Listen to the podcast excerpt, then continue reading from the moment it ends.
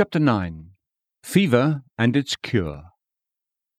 Then he got up and left the synagogue and entered Simon's home. Now Simon's mother in law was suffering from a high fever, and they asked him to help her.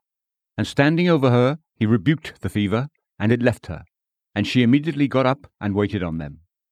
Luke 4 38 39. Peter was from Bethsaida, but yet he had a house at Capernaum. Is it not highly probable that he had moved there to be near our Lord's headquarters, to hear everything that he said, to see all his miracles, and to yield him constant attendance and service? I think it was so. This is what we should expect from the Lord's true hearted followers, and I'm sad when I remember how many professed disciples of Jesus nowadays act on another principle. When they are removing themselves, they don't consider whether they shall be near the house of prayer or the place of usefulness. Though their souls have been fed, and they have declared intense love for the church and the pastor, they nevertheless go away with a light heart to places where there are no means of grace. Should these things be so? In choosing our residence, we should have great respect to its relation to our soul's work and welfare. We should ask, Shall we be where we can honour our Lord?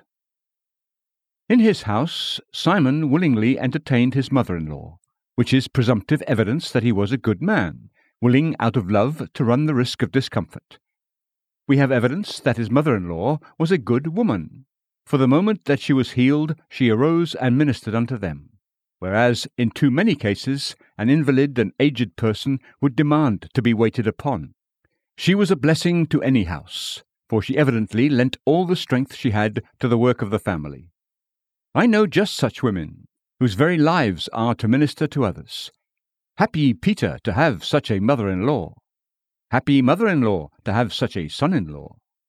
Good as the tenants were, sickness came to the house. Capernaum was situated, like several other towns, in that low, marshy district which surrounds the northern part of the Sea of Galilee, near the spot where the Jordan runs into it. There was always a great deal of fever there, and that fever putting on its very worst form, had come to Peter's house as a high fever, and had laid low his excellent mother in law, much to the grief of all. However dear you may be to the heart of God, and however near you live to him, you will be liable to sorrow. For affliction does not come from the dust, nor does trouble sprout from the ground, for man is born for trouble as sparks fly upward. Job 5 6 7. None of us can hope for entire exemption from affliction. I'm not sure that we should wish for it.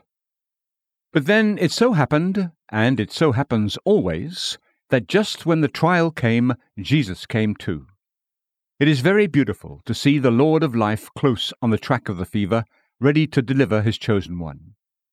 When a great affliction comes to a house, a great blessing is coming too. As our tribulations abound, so do our consolations.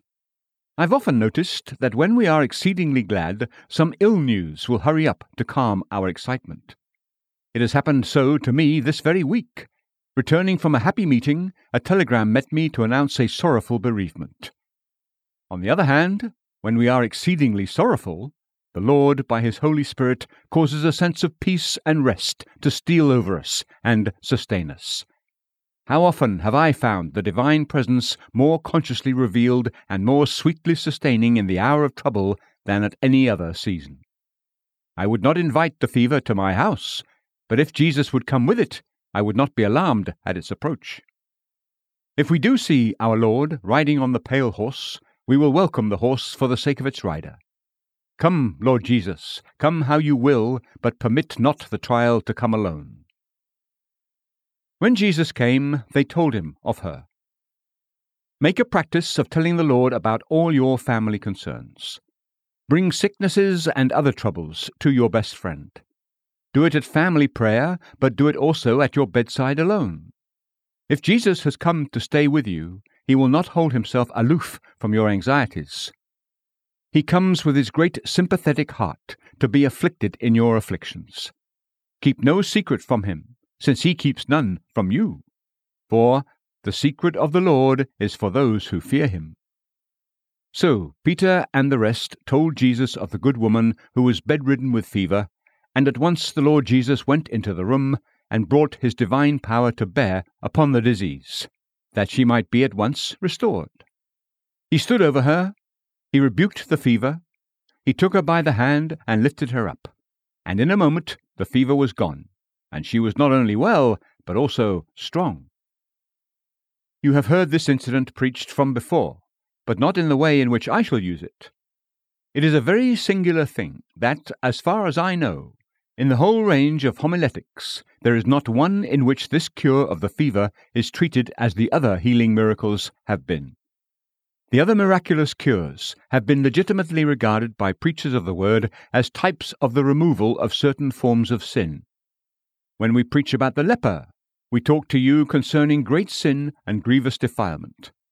When we consider the story of Lazarus, who had been dead, we perceive that every point of his resurrection bristles with spiritual teaching. If it is so in other miracles, why not in this one? Why is one miracle to be looked upon as instructive as to spiritual and moral truth, and another be left unused? I shall use this miracle of the healing of the fevered one for ourselves, since it may be that some of us are mentally or spiritually sick with a fever. There is a fever of soul which comes even upon gracious people, which only Christ can heal. Oh, that he may heal us now! Here will be the run of my discourse. First, spiritual fevers are common. Secondly, they arise from several causes. Thirdly, these are mischievous in their action. And fourthly, there is one who can cure these fevers. Oh, that I may be helped so to speak of this spiritual disease at this time, that while you hear my voice, you may also feel my Master's touch, and go your way restored from your fever. Let me first remind you that spiritual fevers are very common. A fever begins with a kind of restlessness. The patient cannot be quiet, nor be at ease in any position. He's not pleased with anything for more than a moment. He can't help it. He is tossed to and fro, and is like the troubled sea. He suspects everybody, and has confidence in nothing. Are there not many who are in that condition with regard to spiritual things? Their religion is a question rather than a doctrine, an experiment and not an experience. Their own interest in Christ is a grave anxiety rather than an assured delight. They believe the promise, but cannot grasp it for themselves, so as to feel sure and happy. A sermon full of good cheer does not afford them a cup of comfort.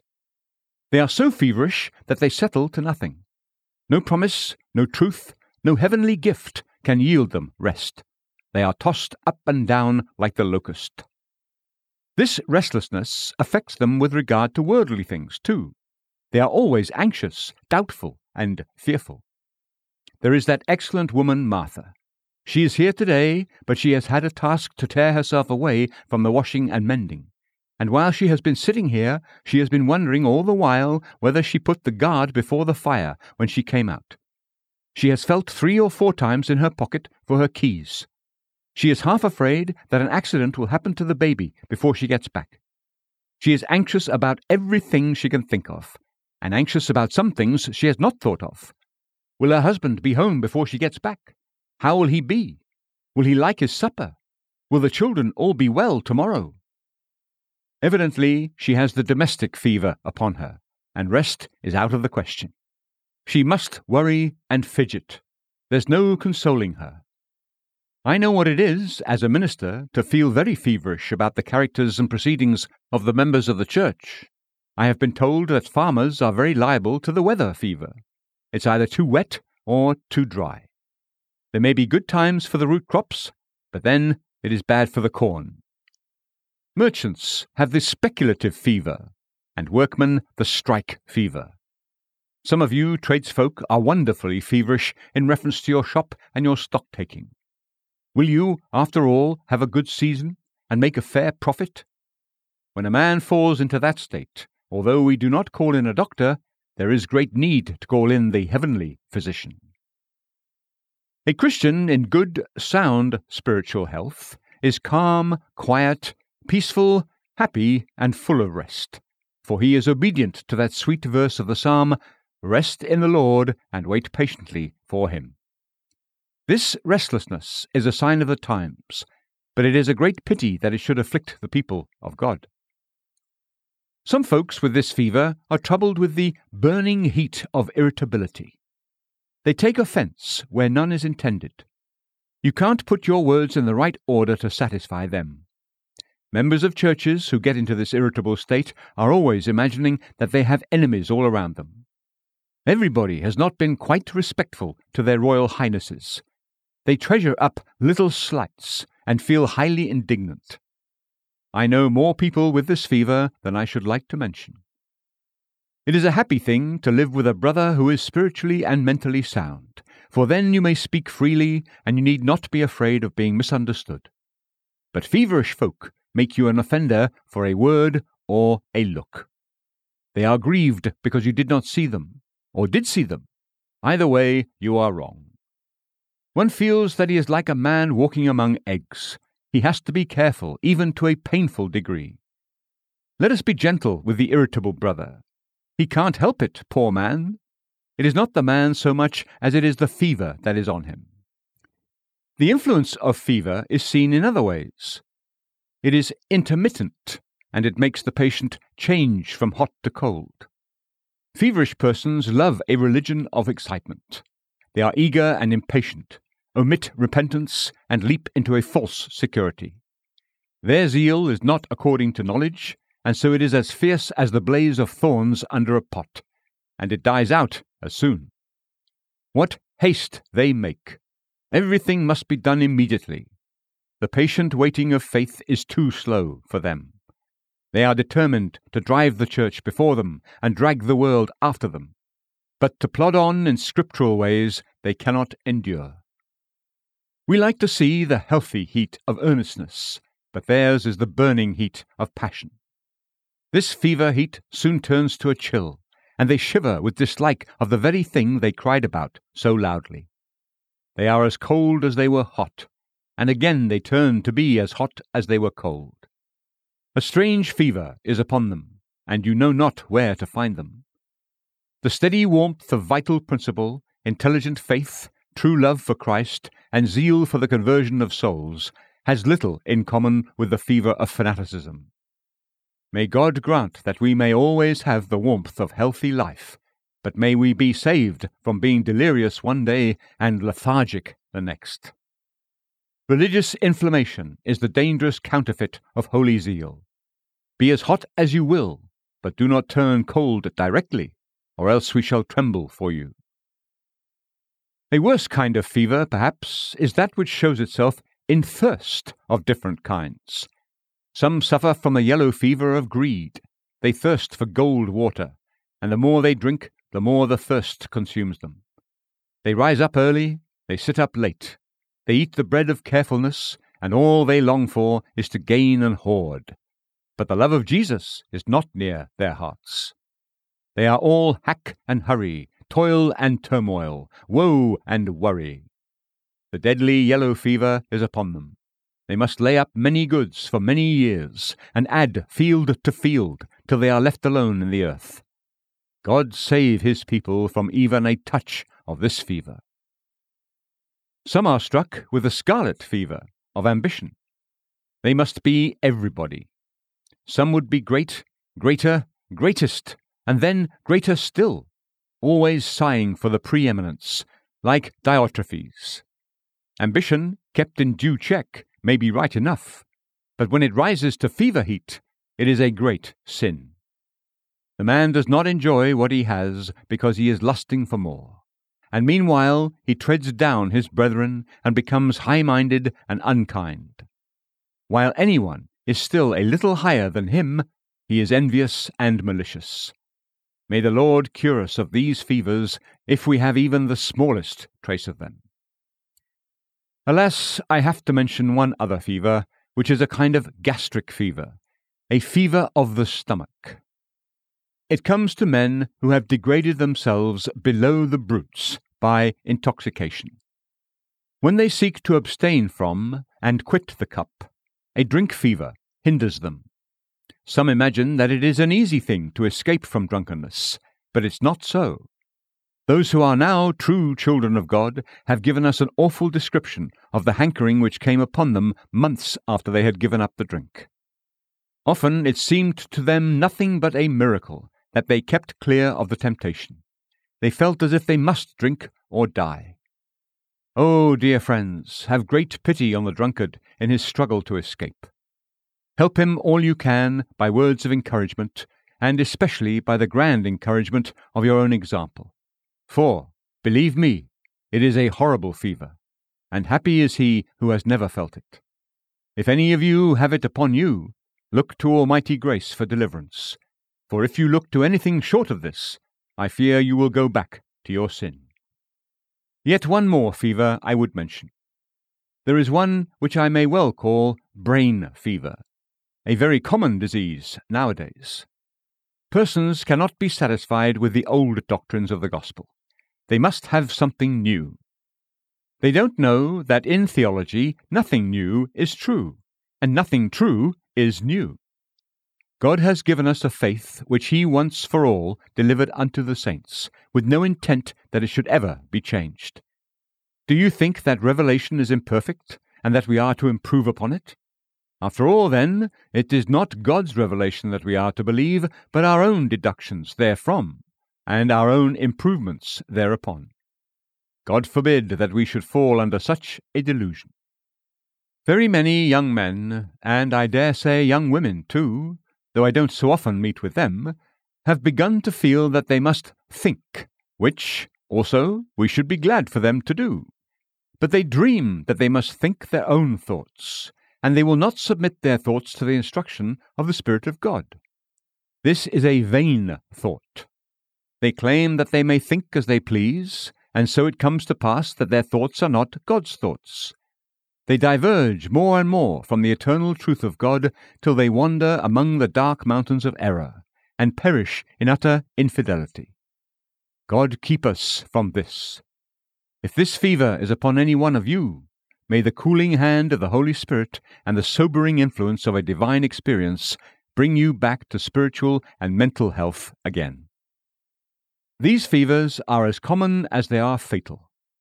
If you, dear hearer, have not suffered from them, many others have done so, and we are anxious for their cure.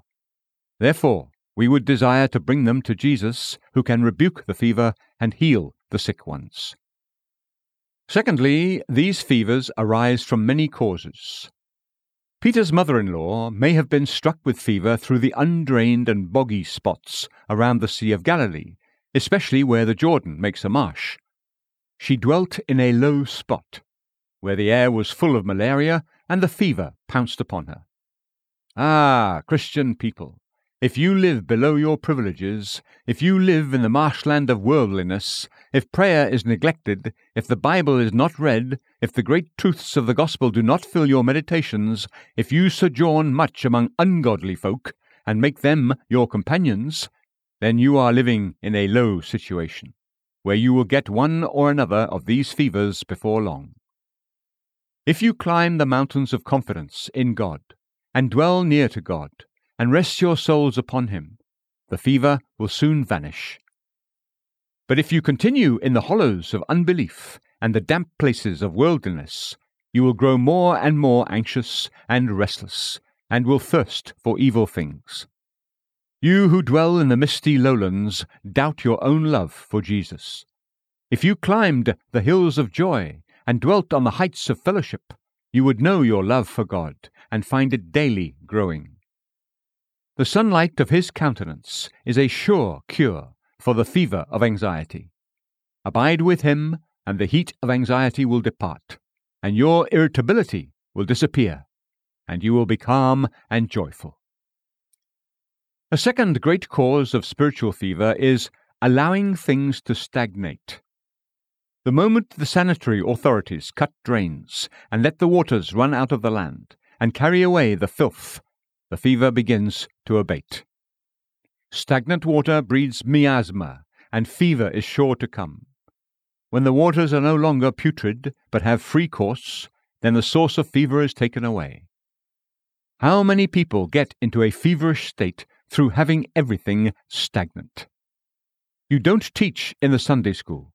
Your teaching power is stagnant. You never go out to the village station to preach. Your talking power is stagnant. You have nobody to pray for.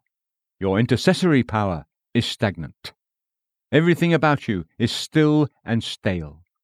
You have nothing to live for, nothing to do, and therefore your whole being is shut up within itself, and this breeds mischief.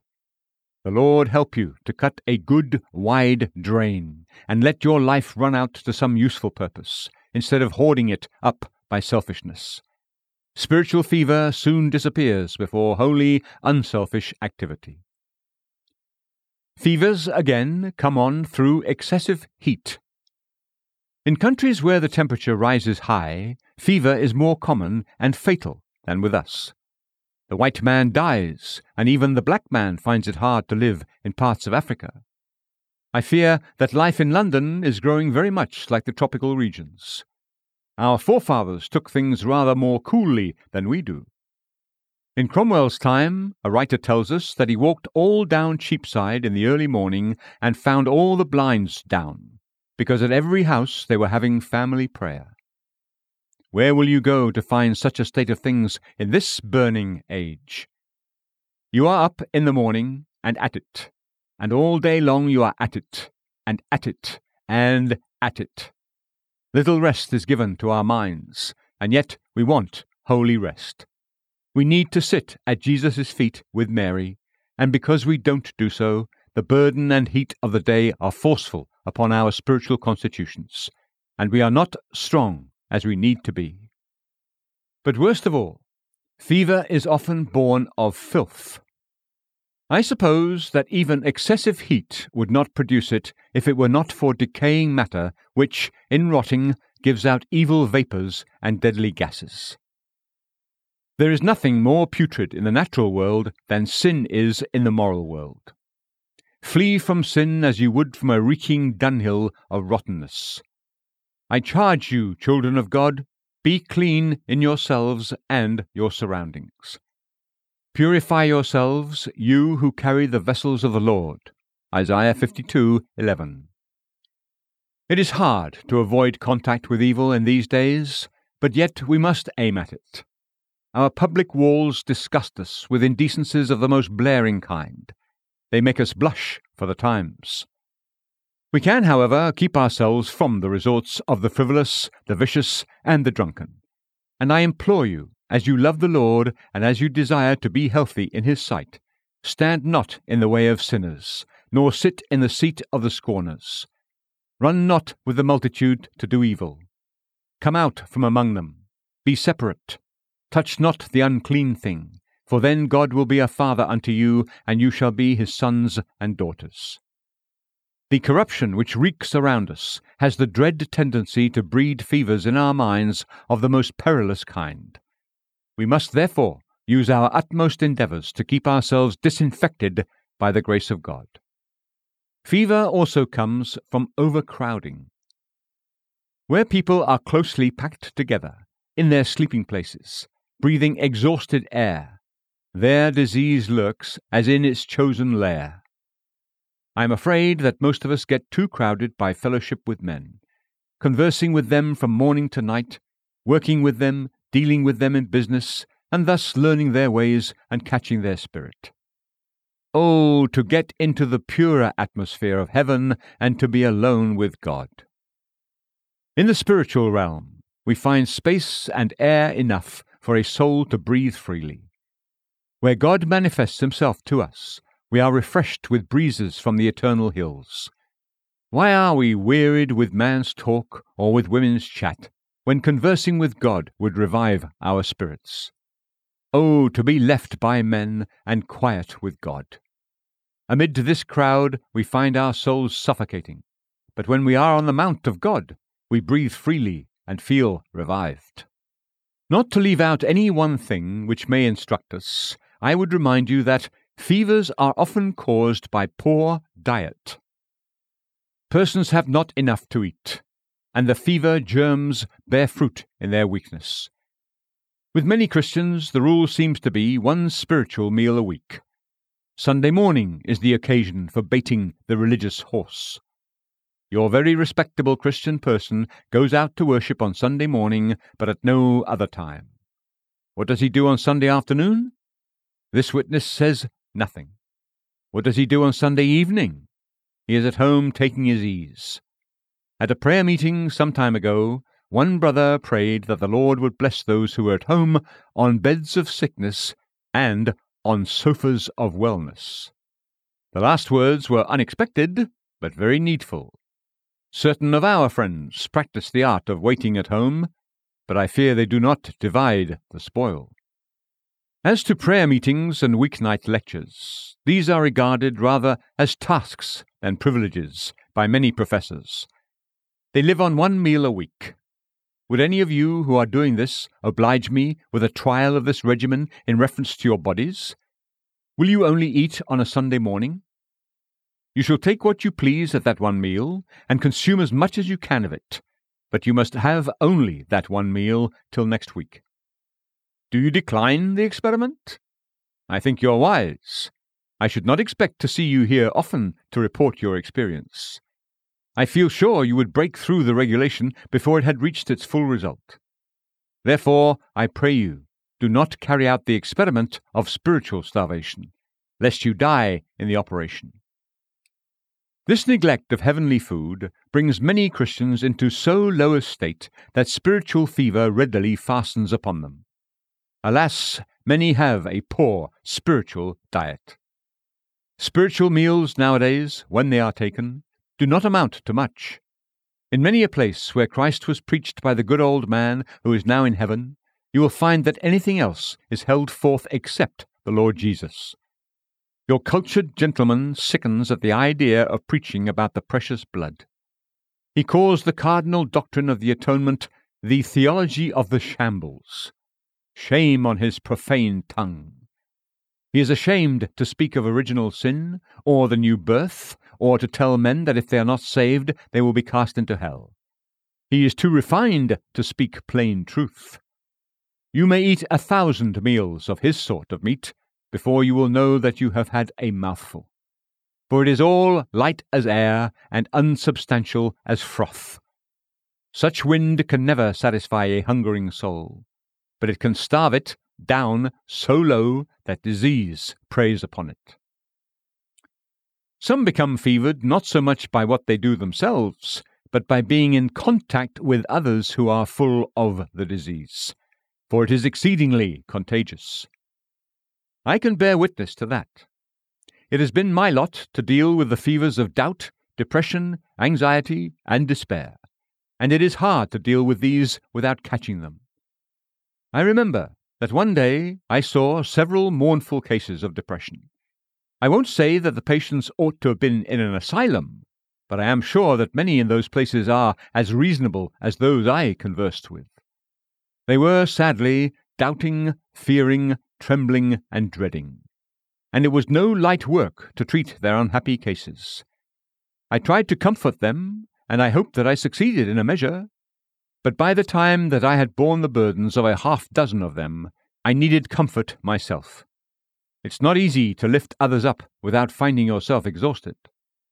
I went over all the gospel arguments for salvation by faith, and I heard their objections, and pressed the truth upon them. And when they went away, smiling, I stayed behind to pray God to make the work effectual, and also to lift up the light of His countenance upon me, for I needed to be filled again after pouring out my soul for others. The fever of depression may be caught while we are acting as surgeons to other fevered ones. If you live with a friend who is always playing on a minor key, you will find your own music growing mournful. If you have companions in life who are nervous, fretful, fearful, melancholy, or, what is worse, full of doubts about God, you will be likely to be warped as they are, and you will soon feel that the sunlight has gone out of your life. What must you do? Run away from these sorrowful ones? By no means. But you must seek more grace, so that, instead of being dragged down by them, you may draw them upward to God and to brighter things. Be filled with spiritual life, and then you will survive your contact with the feeble and the diseased. I couldn't help mentioning this, for to me it is a frequent cause of fever, and I wish that I could rise far above it. Thirdly, and as briefly as I can, this fever, in any of its forms, is mischievous. What does it do? Well, fever puts you altogether out of order. You cannot precisely say where a fever begins or ends, or in what organ it operates most powerfully, for it puts the whole system out of gear. Nothing is right. You feel as if you cannot sit, or lie, or be quiet in any position. You can't do anything, and yet you must be doing something. Now, when a soul gets into the fever of unbelief, and fear, and anxiety, it is in general disorder. The prayer is fevered, the song languishes, the patience fails, the service drags. The mind is like a harp whose strings are out of tune.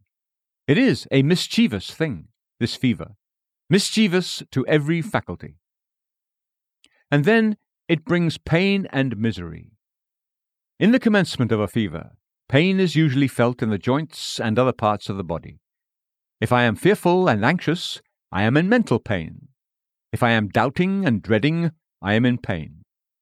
If I am fretty, irritable, short tempered, and grumbling, I must have pain, and therefore it is an evil thing to be overtaken by a spiritual fever. Mental fever takes away his beauty from the Christian. A man who has a fever has his features pinched and drawn. A practiced doctor can tell when a patient has the fever by the very look on his face. Looking at his eyes and other features, he says, This man has a typhoid upon him, I am sure of it. Are there not some Christians who don't look as they used to look? For they are ill tempered, or timid, or fretful, or hasty, and all through the inward fever. Their voice has lost the joyful note it used to have, and their whole demeanour is dreary. The hallelujahs have gone, the hosannas have died out. The Lord would have his people beautiful and gladsome. He made them that they might show forth his praise. It's no small evil when the heat of spiritual fever dries up the moisture of our graces and turns our comeliness into corruption. This mental heat brings with it weariness and weakness. The man is a Christian, but he is not much of a Christian. He lives, but he doesn't grow, nor exhibit strength. What a difference there is between the able bodied worker and the invalid. Here is a railway cutting to be made through a hill, and we need a number of working men to do it. They tell me that we can get a hundred men at once if we appeal to the hospital for consumptives but we do not see the wisdom of the advice. Poor fellows, what a misery it would be to see them doing their little best with pain and labour. I had rather not be the leader of such a band. Give me a company of stout English labourers with bone and muscle. Why, the mountain flies before their spades like the waters before the blast of the north wind. The road is cut through the mountain, and the men are gone to perform similar wonders elsewhere. We want, in these days, Christian men with stamina in them. What work healthy souls will do. But when they catch fever in their souls, what painful and futile efforts they make. Dear friends, it is to be feared that those who give way to fever may drift into delirium by and by, for fevers often lead to that. My good friend, who begins complaining just a little, doesn't know that he will grow to be one of the most obstinate grumblers in the world. My good sister, yonder, who is only a little nervous and fretty, doesn't know into what an abyss of unbelief she will yet plunge. If you say one word against God, there's no reason why you should not say two. And if you say two, the devil will soon teach you to say twenty, till at last you rave at the Lord God. Oh, that we could be silent before him in holy calm and peace, we should then escape that delirium of rebellious dread into which so many are hurried. If, by God's grace, we are delivered from this fever, it may leave behind it sad remains. Any doctor will tell you that fevers are to be dreaded not only for what they are, but also for what they leave behind them. When a man is cured of a fever, he may still be injured for the rest of his life. And if you and I do not keep quiet before God, and calm and happy, but begin to get anxious and wilful and covetous and ambitious, we may hurt ourselves seriously for all time. And it may be, even on our deathbed, we shall look back with sorrow to that day of unbelief when we grieved the Lord and lost his presence. The Lord keep us from these fevers in every degree. I must also remind you of one thing more, beloved. This disease, as I have said, is catching. I brought this fact forward under our second head, but I must mention it yet again. If some of you could fret and trouble and worry yourselves, and didn't at the same time injure others, it might not so much matter. But the sad fact is, there are some Christians who drag others down into their own wretchedness. You spoil the joys of the saints. They are willing to comfort you, but you ought not to be so ready to cause them anxiety. Some of you are enough to give the fever of despondency to a whole parish. God's ministers are willing to comfort you, but they ought not to be called upon to spend so much time in entering into your case. It is a dreadful waste of time and thought, this looking after the fevered ones.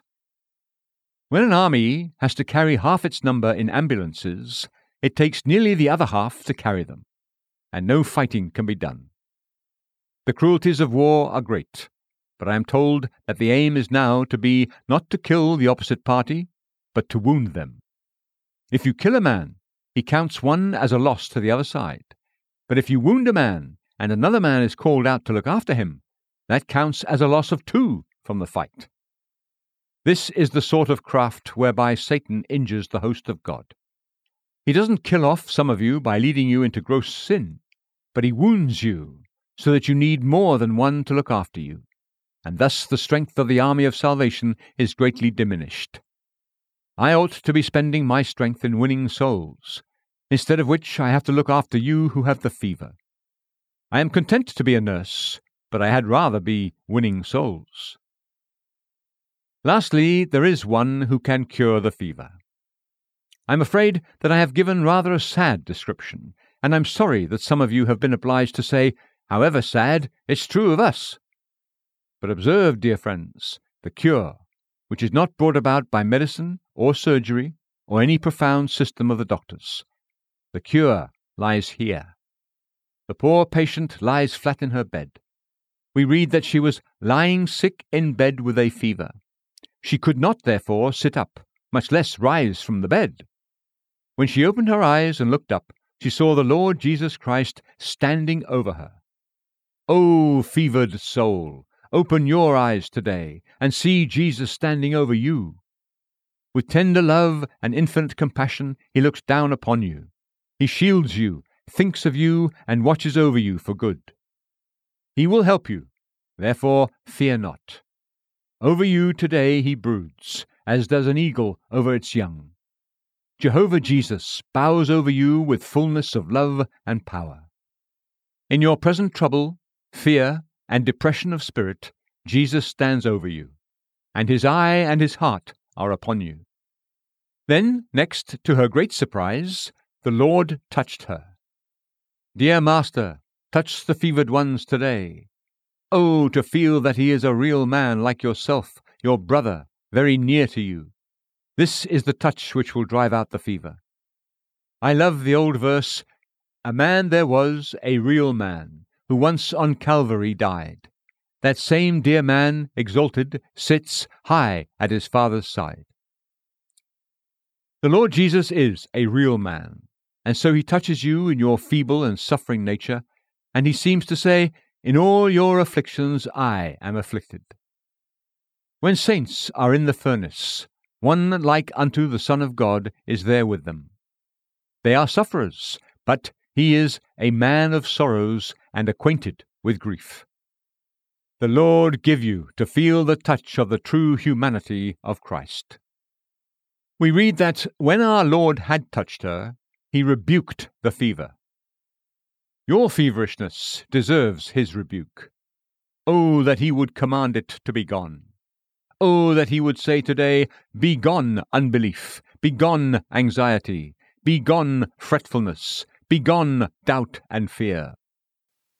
The winds and the waves heard his rebuke, and from their noise and clamour they hushed themselves to a great calm.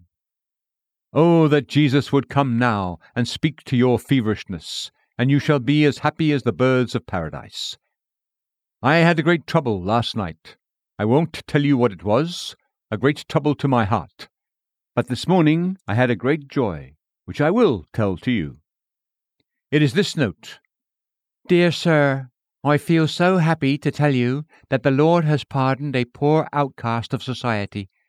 I got into your place in a crowd, hoping nobody would see me. I had been out all night and was miserable. While you were preaching about the leper, my whole life of sin rose up before me. I saw myself worse than the leper, cast away by everybody. There's not a sin I was not guilty of. As you went on, I looked straight away to Jesus a gracious answer came. Your sins, which are many, are forgiven. I never heard any more of your sermon. I felt such joy to think that Jesus died even for a poor harlot. Long before you get this letter, I trust to be on the way to my dear home I ran away from. Do please pray for me that I may be kept by God's almighty power. I can never thank you enough for bringing me to Jesus. And so on. If it had not been for that bit about going home, I might have had some doubt about it. But when a fallen girl goes home to her father and mother, it is a safe case. This gives me joy. Do you wonder? To see souls saved is heaven to me. I find that my Lord has a gracious way of laying on a plaster where he makes a sore. If the heart be heavy with grief, he can balance it with consolation. The next thing Jesus did was to raise her up. You must have felt, when lying very ill, as if you were buried in the bed. So the Saviour gave his hand to her, and he raised her up. She didn't think that she could rise, but with his aid she sat up. Then he gave her an instant cure, and at the same time renewed her strength. No trace of fever remained. She was perfectly well. Her instinct as a matronly woman and head of the household, was to rise at once to prepare a meal for her benefactor and his disciples. Oh, that you doubting ones, you fevered ones, might at once be cured and lifted up, so that you would immediately set about serving the Lord and ministering to those around you. Come, let us be as happy as ever we can be, and as useful as it lies in our power to be, and may the fever never visit any one of us again.